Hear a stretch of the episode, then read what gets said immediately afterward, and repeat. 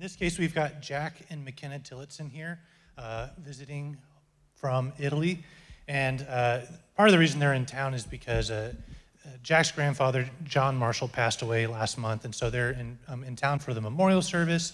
But we wanted to get them up front just to share a little bit about what's going on with them in Italy. So, Jack. Thank you, Zach. Um, good morning, everyone. Uh, my name is Jack Tillotson, and this is my wife, McKenna.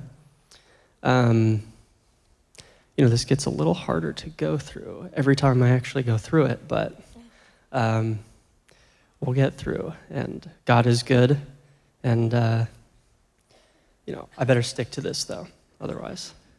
So um, we just wanted to say it's it's so good to be back home in Oregon in our home church. We've been serving a church plant with Team, the Evangelical Alliance Mission in northern Italy, for just a little bit longer than a year now with our colleagues David and Emily. They've been in Italy for the past 10 years and have three awesome kids whom we really love. We're so thankful for your support, which allows us to minister in a country where most people, as you can imagine, have had quite a lot of exposure to Christianity, but largely have never experienced the forgiveness that comes through a personal relationship with Jesus Christ. In fact, among the younger generation in Italy, there's an increasing disassociation with the church in general that tend to have a very secular mindset, like many other countries in Europe, with only between 1% to 2% of the population being evangelical Christians. So while we do, in fact, host a number of um, event driven evangelistic opportunities, like our children's summer camps and Thanksgiving dinners, our ministry is primarily based on relationships with people in our kids' classes. Monday through Friday, you can find us teaching English and the Bible to people from the ages of 6 all the way to 86. We seek to share Christ through common interests, shared experiences, and generally living life together, intentionally seeking ways to introduce them to the scriptures and teach people how to study the Bible for themselves. This is one of the biggest uh, open doors we have found when explaining the differences between evangelical and Catholic. Often they know us as the church that actually reads and studies the Bible.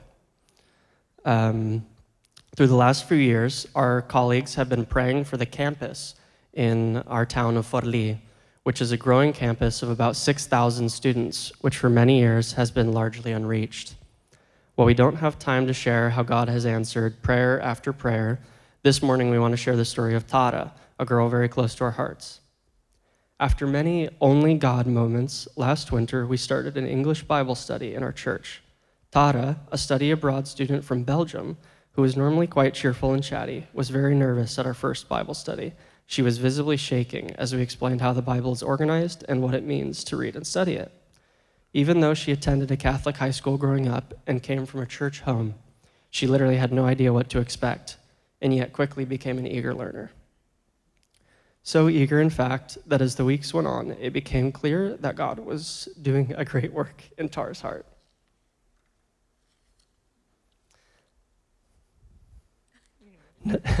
Neither of us can get through. Um, she was tasting the living waters of life and recognized that she wanted nothing less than Jesus. Sorry. Always happens. Yeah.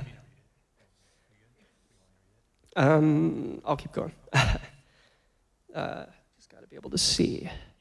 We witnessed her transformation as she surrendered her life to Him. Before she returned to Belgium in March of the past spring, she stood in front of the church and shared her heartfelt thanks for demonstrating to her for the first time what a Christ centered community is like.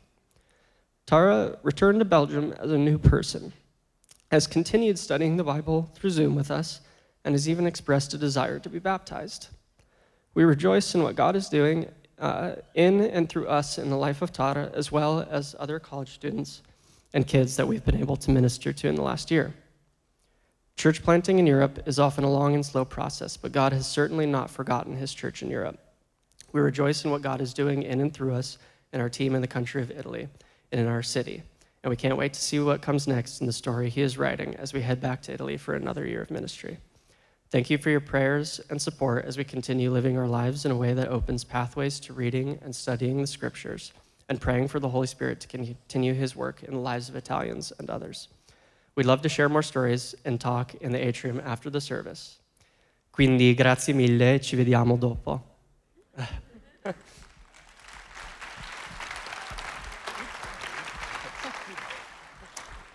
It's too bad they don't love what they're doing. Um, um, they're here Tuesday is a service for John Marshall, and John and Kathy have been a huge part of the history of this church. And I just look at you two and see his legacy passed on in you, and um, that's just really neat.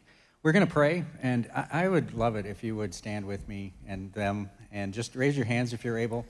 Uh, we're going to we're going to send them out as part of our family again, and uh, just ask God's blessing. Father God, um, as we've been studying the Book of Acts, I, I listened to these stories, these stories, and um, you are just as Paul was doing. Uh, they're planting they're planting seeds of faith in in communities in Europe uh, and Asia, but uh, for them specifically in Europe. Uh, we, we thank you, Lord, for the work that they're doing, and we ask for your hand of blessing to be upon that. Um, just as Paul worried as he started these small churches and prayed for them, we pray for these churches, that these uh, small groups that they're, they're creating, that uh, you would sustain them, Lord, that you would not just sustain, but you would grow them.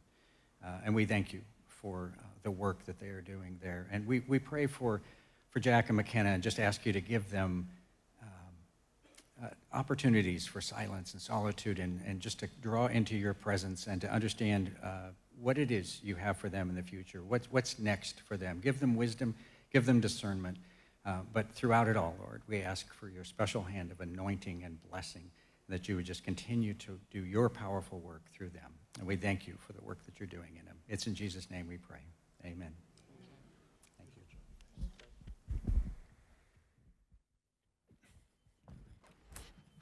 All right. Well, good morning, everyone. Happy Labor Day weekend. Hope you're enjoying it thus far. Um, beautiful sunshine. Glad it kind of cooled off a little bit, though. That's a good thing. And all of you that are uh, joining us online, hi. Glad that you're with us as well.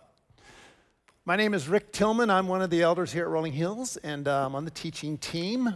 And so, uh, my job this morning is to continue our study in Acts. Now, Acts is a book that you could uh, take a year to study through, but we have sprinted through it in about three months. And Aaron will finish it next Sunday. Three months. So, obviously, there has been a lot that was left on the table. So, I'm really hoping that uh, everybody will um, take up that challenge to pick up the book of Acts and read it. It is uh, an incredible, amazing story of the beginnings of Christianity as it spread from Jerusalem to Judea, Samaria, to the vast ends of the Roman Empire. It was written by uh, Dr. Luke. He was a physician and a historian. He also wrote one of our major gospels Matthew, Mark, Luke, and then John. He wrote Luke. So this morning, we're going to take a look at a, at a very key segment of this growth. Um, most of you know, or if you're new to the faith, uh, there was a, a, gentleman named Saul who, at the beginning of uh, the spread of Christianity, was um, the chief nemesis of the church. He hated the Christians and, and took every opportunity he could to persecute them. Well, one day when he was on the road to Damascus, he had a very personal encounter with a risen Lord Jesus Christ, where he immediately put his faith and trust in Christ converted to Christianity and became one of the greatest evangelists the world has ever known, spreading the message of Christ and Christianity through most of the ancient world and establishing almost like 14 different churches. He had three basic missionary journeys that he took. We've looked at events in the first two, and this morning we're going to take a mad dash through this third missionary journey and stop at key places and make certain uh, applications to our life, see what God would have for us there. Um, as we read the book of Acts, though, it is, it is this incredible story of amazing spiritual victories as a thousand people come to know Jesus in one day. But it's also a story of incredible opposition, of misunderstandings, of hatred and riots and prison and torture, but of kindness and love and deep fellowship as God continued to put his spirit in the early believers so that come what may, through it all, through it all, they continued, continued to share the incredible message of salvation in Jesus Christ. And that's what is going to happen more in this third missionary journey. So hang on tight and uh, let's, let's take a look. So they started this journey up here, right around Antioch, which is 300 miles north of Jerusalem. They travel up here through uh, Galatia and uh, Phrygia, and they ended up here at Ephesus.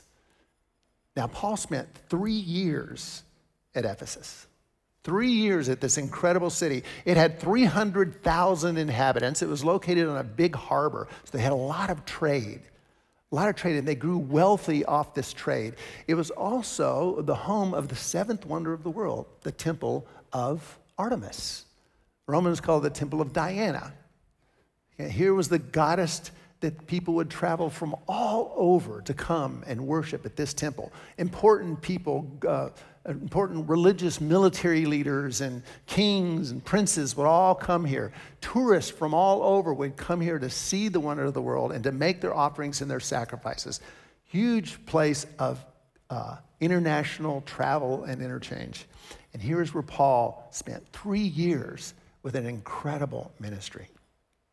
So, just to touch on a couple of things, he the first thing he does when he gets there, he hooks up with Priscilla and Aquila, two uh, of his former uh, converts that he did on his second missionary journey, and he um, then heads straight away to the synagogue, which was as his custom. He would go there to teach, and he taught there for three months. Three months he taught there. It says Paul entered the synagogue and he spoke boldly there for three months, arguing and persuasively about the kingdom of God. Now, when some of us, some of us hear the word argued, you know, we think of people yelling and screaming and fighting. But this is um, more along the lines of a courtroom arguing kind of thing, where Paul would lay out the claims of Christ. The Jewish, other Jewish leaders in the synagogue would push back and he would answer those questions. And then they would push back some more, bring up some other points, and then he would answer those questions, a give and take. And I think there's something here for us to learn. Oftentimes, in our ever increasing biblical illiterate world, people will push back or disagree with us, and we'll shrink back way too quick. It's kind of like, oh, okay, fine, fine. We don't want to offend anybody. We don't want to, you know, get on anybody's bad list, you know. Shrink back really quick. When when people push back and ask those hard questions, that's a good thing. That is okay. People should ask the hard questions. And we don't always have to have all the answers. We're just responsible for telling the answers that we know. We answer the questions we know, research those we don't, and then get back to them at the appropriate time. I've learned a lot from looking into some of the hard questions some of my unbelieving friends have asked me. That's a good, that's okay. That's a good thing. Some of you will remember the story of this uh, um, adamant atheist who worked for the Chicago Tribune. He was an investigative journalist who spent, you know, his life investigating various different things. And he thought Christianity was just silly, kind of stupid. And then his wife becomes a Christian. Now what? So he takes two years looking into Christianity, deep dive, asking the hard questions. He becomes a Christian. He gets to the point, he says, I can't, you know, the, the evidence is just too vast and too big. He gives his life to Jesus Christ, becomes an amazing pastor teacher at three of the largest churches in America, goes on to write 44 books, including his best selling book, The Case for Christ. Lee Strobel is his name. Amazing, two years. It's, it is okay and it is good to have this back and forth. Okay? So, I want to encourage us to hang in there, to not give up on our neighbors, not give up on our friends, but keep, keep the dialogue. My job is to, to love them, respect them, and keep the dialogue open and going. But there's another lesson here. was because while some of the Jewish people became believers, others not so much. Verse 19:9, but some of them became obstinate. They refused to believe, publicly maligned the way. So Paul left them. He took his disciples with him. He had discussions daily then in the lecture hall of Tyrannus. So there is a time to walk away. Some of the Jews had become obstinate, digging in their heels, just flat out refusing to believe. And more importantly, they begin to publicly, keyword, publicly malign the way. That is, they would mock and make fun of the things that Paul was teaching. And when that happens, our time is better spent somewhere else. Jesus in the book of Matthew, when he sent his disciples out through all the towns and villages to, to spread the news and the message of the kingdom, he told them when you come to a place, and that home, that place, that city welcomes you, go in and let your blessing be upon it. But if they refuse to hear you, shake the dust off and move on. And that's what Paul did. He took all his disciples and went to this big lecture hall where it says he taught daily there for two years. And during this two years, some amazing things happened in growth of the church. He was teaching there. Remember, this is a, a real metropolitan area where people are coming and going and all the time. So they would come here, people and tourists from all over. They would actually get to hear Paul give his message, and then they would take it back to the towns and villages that they lived in. So it began to spread so much so that the scripture makes this incredible statement that all those living in the province of Asia heard the word of God. That's crazy. It's about the same time that Paul began to do some am- amazing miracles. God's Spirit totally filled him in such a way that he was healing all kinds of people. He was casting demons out of everybody that was, was, was demon possessed because of Ephesus, for all of its pomp and glory and its sophistication, was steeped in the occult and idol worship. And Paul began to do these incredible miracles through the power of Jesus. Now, evidently, in that time, the first century, casting out demons, evil spirits, was a, a regular thing among a lot of Jewish priests. They would, um, they would use incantations uh, to evoke certain incantations and names that would help to exorcise these demons to some success and sometimes to not very much success at all. Well, evidently, a bunch of these Jewish priests heard Paul doing all of these amazing miracles through the power of Jesus' name. So, you know, they thought they'd give it a try. Some Jews who went around driving out evil spirits tried to evoke the name of the Lord Jesus over those who were demon possessed. They would say, In the name of the Lord Jesus, in the name of Jesus, whom Paul preaches, I command you to come out. In the name of the Lord Jesus, they didn't say Lord, in the name of Jesus, who Paul preaches. Notice they said, who Paul preaches. They didn't preach Jesus. They didn't trust in him for salvation. They didn't have a personal relationship with Jesus. Paul's power came from the person in whom he put his trust. Paul's power was because he, because he put his trust in the living, risen Lord Jesus Christ, the maker of heaven and earth, the author and the creator of life. That's where he got his power. These guys were using Jesus' name like an abracadabra magic spell. And they had no power at all. And the demon in the room knew it. Jesus, I know. Paul, I know about. But who are you? And he jumped on them and he beat them so badly they went fleeing from the house naked and bleeding. I kind of like that story. I probably like it a little too much. you know, it's interesting when this, when this demon said, Jesus I know, he used the word gnosko, which is, I know him intimately. I've experienced him. It's an experiential knowledge that somebody's actually been a part of, had contact with, knows personally. Then when he said, Paul I know about, he switched to the word epistemi, which means intellectually, I know about that. I mean, cognitively, I've heard about that. I have some knowledge of that. But he had personal knowledge of the Lord Jesus Christ. Remember that the evil spirits and demons are angels. They're all these angels. There's good angels and there's bad angels. The bad angels are referred to as the demons and spirits. They're eternal beings. They were around from the beginning. They knew full well who Jesus Christ was. Every time we come to a demon in the scripture, they always know who Jesus is immediately. And they're gone. The scripture says that the demons believe and they tremble.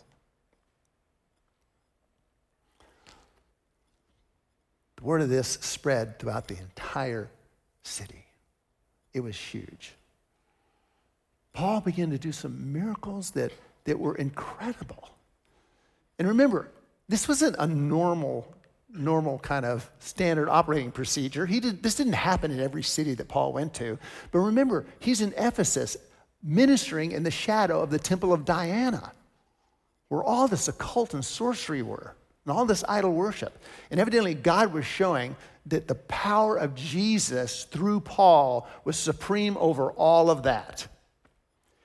People begin to give up their sorcery, begin to burn their, their incantations. People who are followers of Christ begin to speak of Christ more boldly. I mean, it was spreading everywhere and having a huge impact. But in the mind of a guy named Demetrius, wasn't a good impact.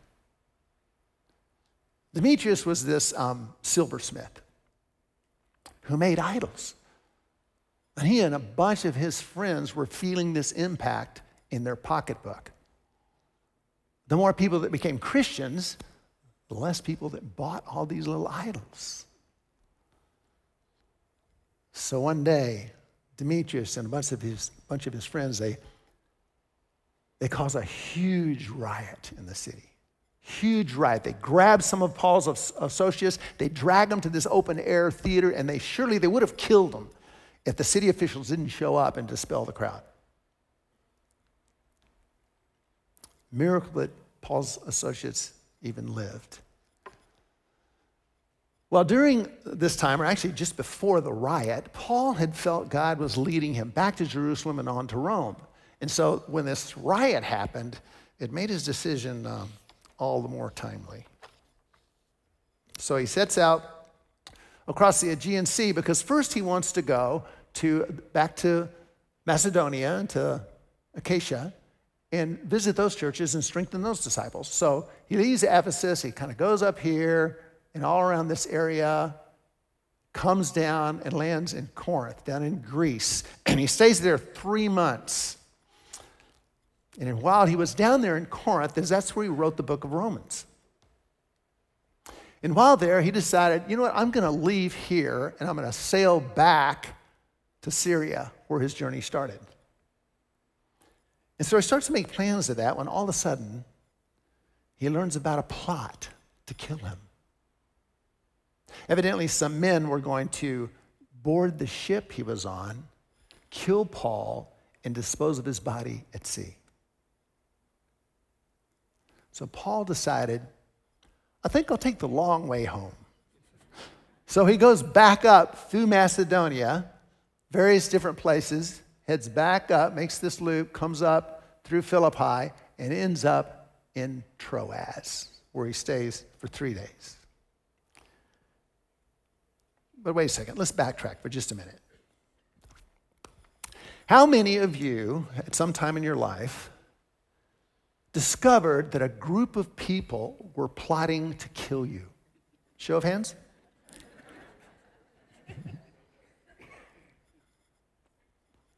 Not many of us.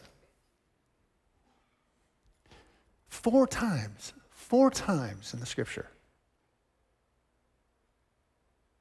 Paul found out that people, groups of people, some of them very influential and powerful, were plotting to kill him. Now that would have to wear on you. But Paul, undeterred, pressed on to the calling that God had put in his life and his heart. Come what may, Paul was determined to continue to spread the message God had given him. So, when he was in Troas, really interesting thing happens. He's teaching in Troas at this big house, and he's teaching late into the night. And there was this young man, Eutychus, and he was sitting there in a window listening to Paul. And as Paul went on and on, he began to get sleepy and, and, and he fell into this deep sleep, leaned back, fell out the window, three stories down, boom. People were horrified. They run down, they find him there. He's dead. But Paul comes down, puts his arms around him, lifts him up, brings him back to life. And tells him, if you fall asleep again when I'm teaching, I'll throw you out the window myself. No, he didn't say that. No, no. He did not say that. That's nowhere in the scripture, okay? That's just me. Just how I feel. So, anybody? Okay. so he leaves Troas the next day, and he's eager to get back to Jerusalem. So he goes right down the coast. A map here, yeah. So he heads down from Troas. He's going down the coast, and he passes by Ephesus in his hurry and goes down to Miletus.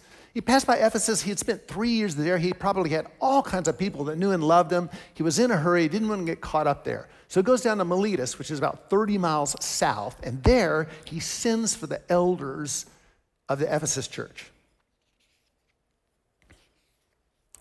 He goes there and he calls them down to meet with him. And here, uh, in this section of Acts, we get a, a really incredible look into a very personal, emotional farewell to these elders.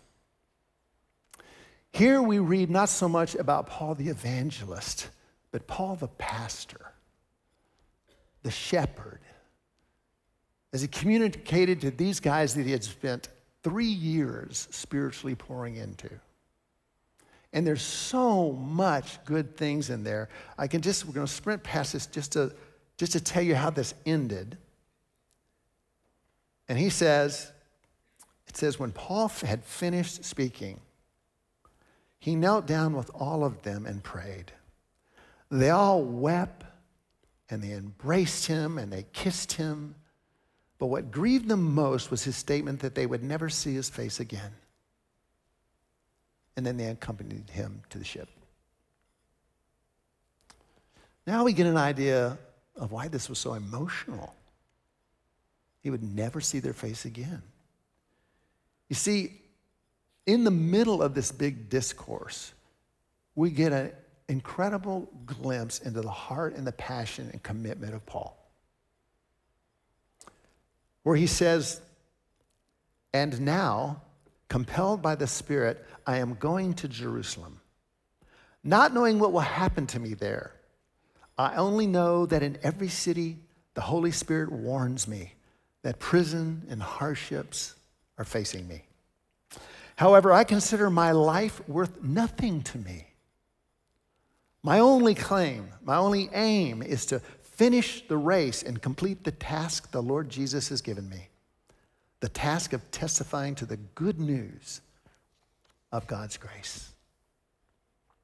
And now I know that none of you among whom I have gone about preaching the kingdom will ever see me again. These were really sobering words for these men who loved Paul so much to hear. Now, when he says, I consider my life worth nothing to me, it wasn't that Paul considered his, wasn't concerned about his life. He was. When he was in Corinth, he wrote to this letter to the Romans, and in chapter 15 of Romans, he says, Pray for me that I will be kept safe and that God will protect me from the unbelievers in Judea. And that's why in Corinth, he didn't get on that boat where the plot to kill him was. He went the long way home. Certainly, he cared about his life. This was a statement of priorities. This is a statement where he says, My personal peace and safety of my life is not the priority. My priority will always be the spiritual, the things God has called me to do. That's going to be the chief priority of my life.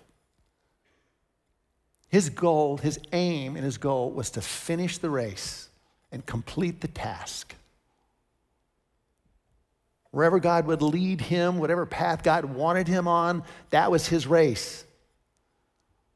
That was the path and the course he wanted to stay on, to be doing what God had called him to do. And his task, sharing the message of Jesus Christ. Paul preached Jesus Christ, Son of God in the flesh, crucified, buried, resurrected to a new life, so that everybody who puts their faith and trust in him can experience salvation, forgiveness of sins. And like he was resurrected, they too would be resurrected to a new life.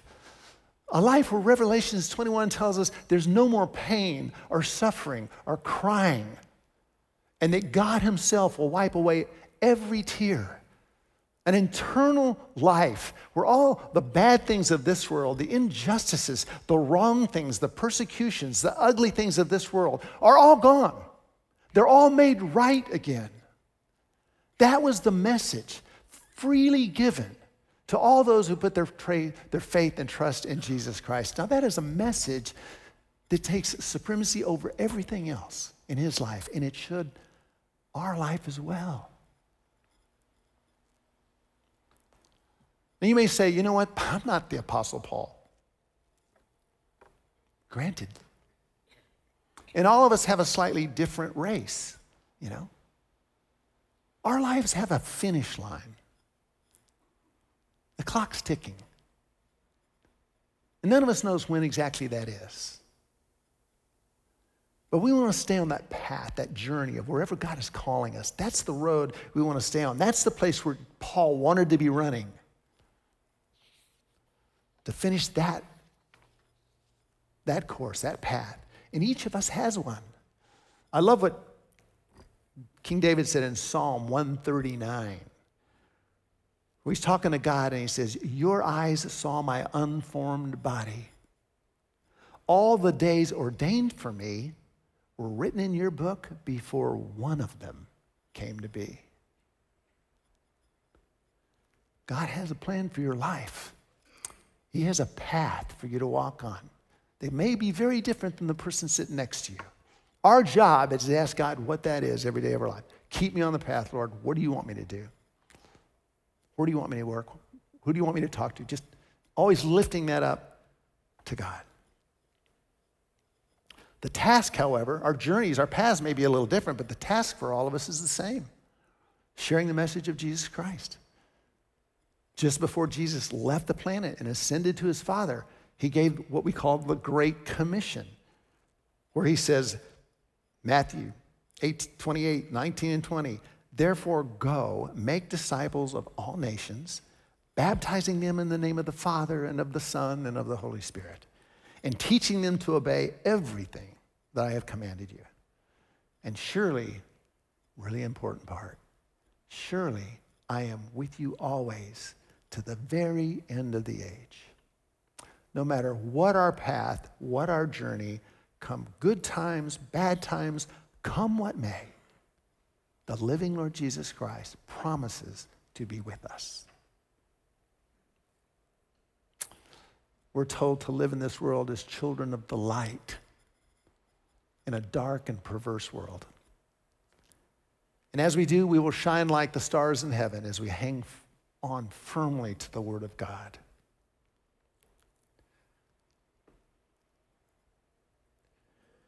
That as we shine as that light and people see that, that's when they want to know what's different about us. And that's when we get an opportunity to share what God has done in our life. So I want to be, I want to be like Paul. I want to keep the, my spiritual things in my life a priority. I want to walk the path and the journey He's called me to, and I want to always be ready, as First Peter says, to give an answer of the hope that is within me. Okay, moving on. They make their way down, down, down the coast to Patara and now to the city of Tyre. And some really interesting things happen in these next two cities, just briefly.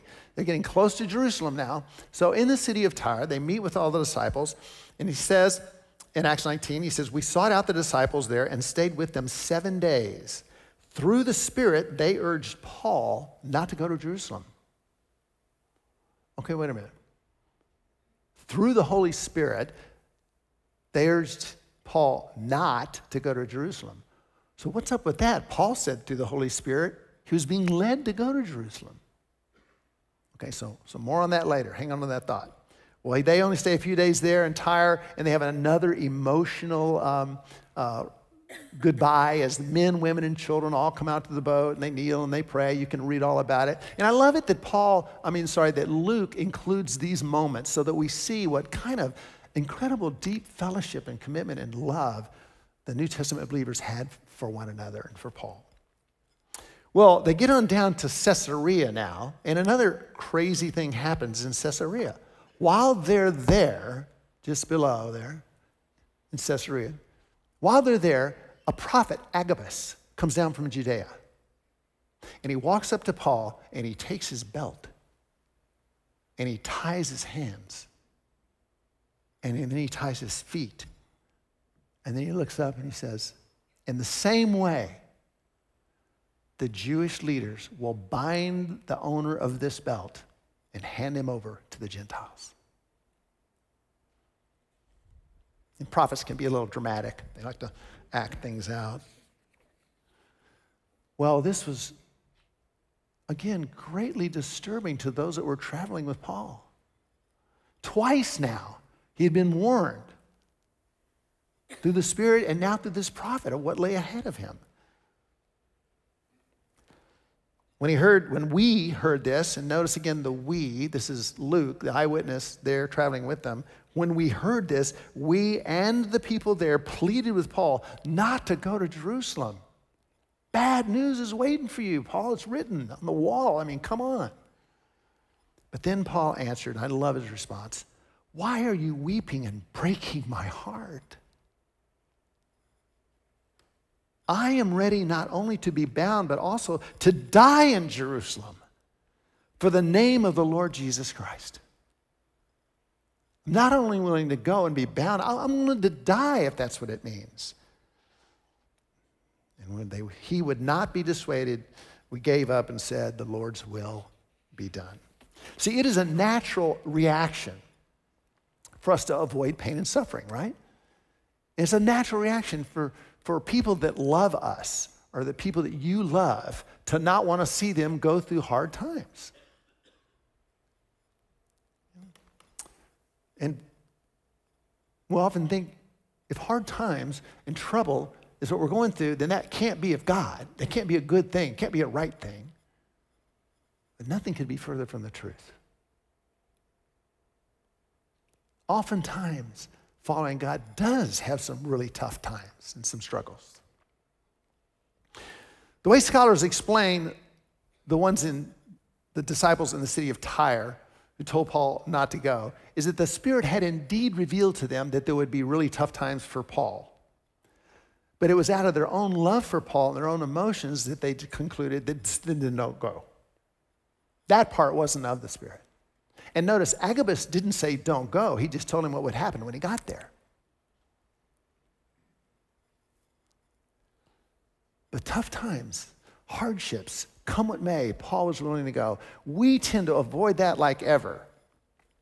You know, but Paul, but Jesus was always telling his disciples in, in John 16, 33, he said, In this world, you will have tribulations. Life is hard. But be of good cheer. I've overcome the world. I've overcome it. The hard thing to see is when Christians and people who profess to be Christians, they, they get into some hard times where their own personal peace and convenience are threatened and they're uncomfortable. Or they get to a place where they have a tragedy that hits their life, or the, the ethics and values of Christianity begin to encroach on their personal life and their pocketbook, and they fold like a house of cards. Their faith is paper thin. That's a sad thing. It ought not to be. And if I'm stepping on your toes this morning, just know I'm stepping on mine too. Because I've been there and I've done that. But with God's help and in His Spirit within me, there's been many more times when I have not folded. And I pray that as my life continues in the future, by God's power and me, He will sustain me that I won't, that I will continue the race God's put me on, doing what He wants me to do, and holding on to the truth of His Word.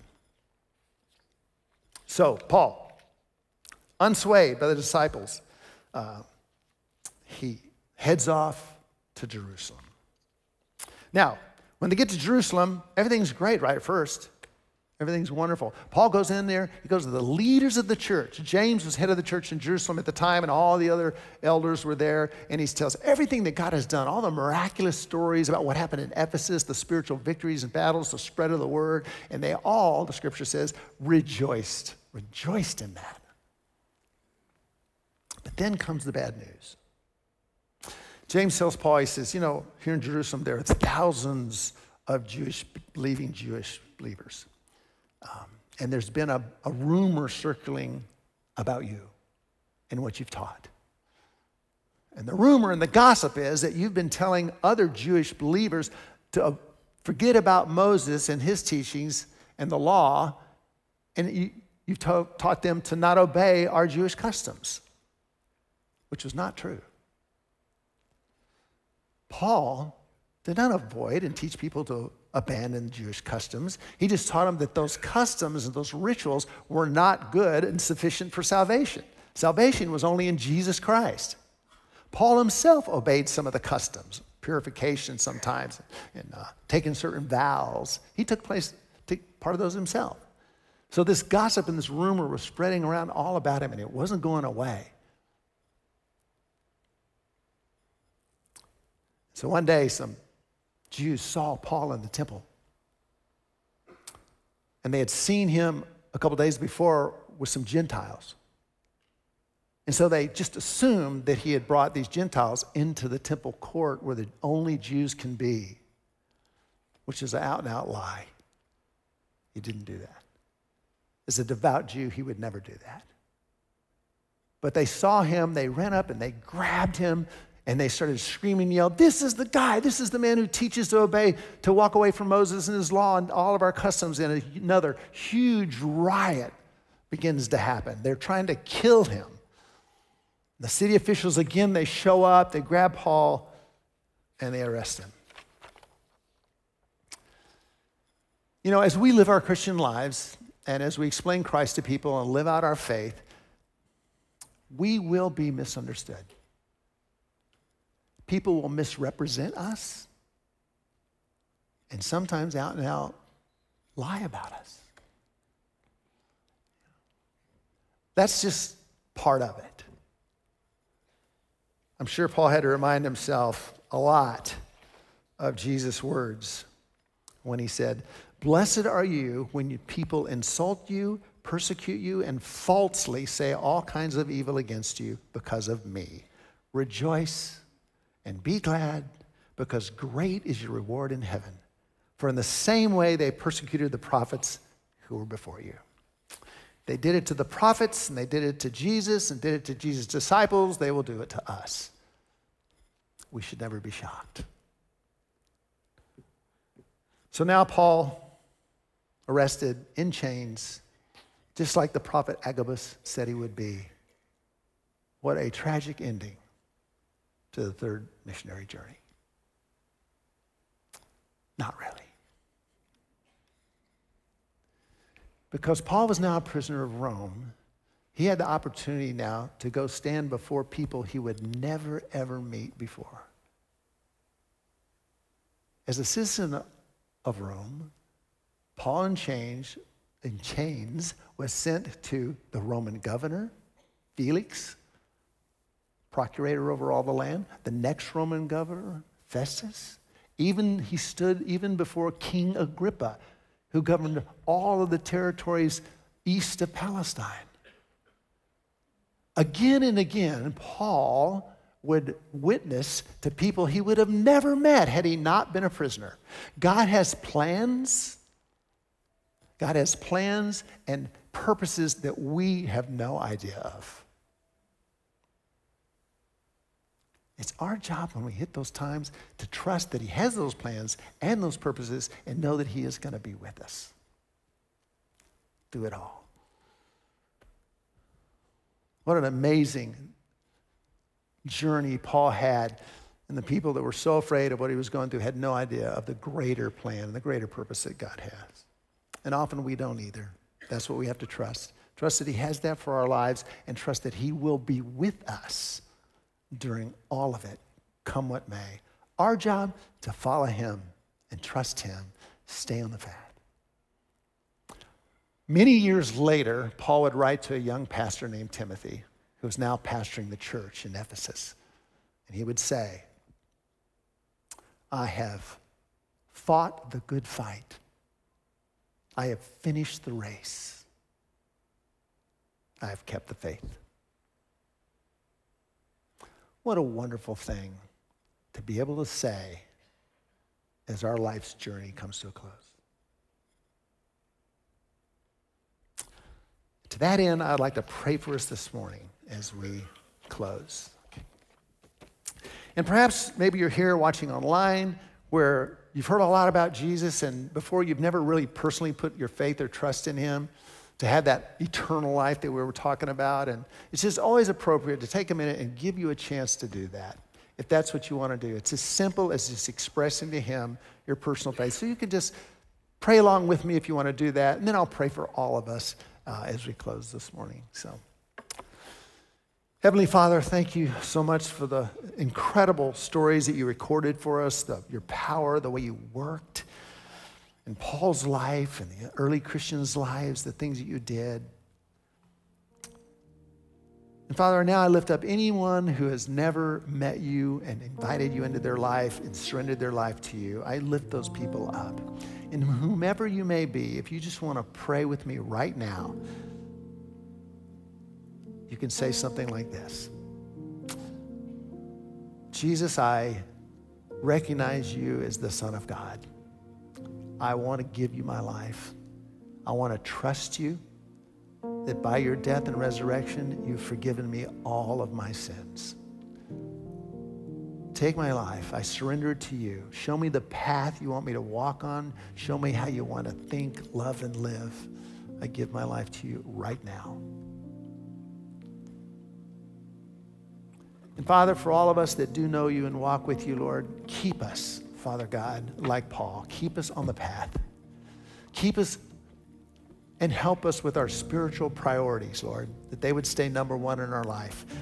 And our goal would be to walk with you on whatever course and path in life you choose us to walk on, and that we would always, always be ready to speak about you and share the message of your great salvation, Lord. Strengthen us, Lord. Come what may. Remind us that you are with us every day.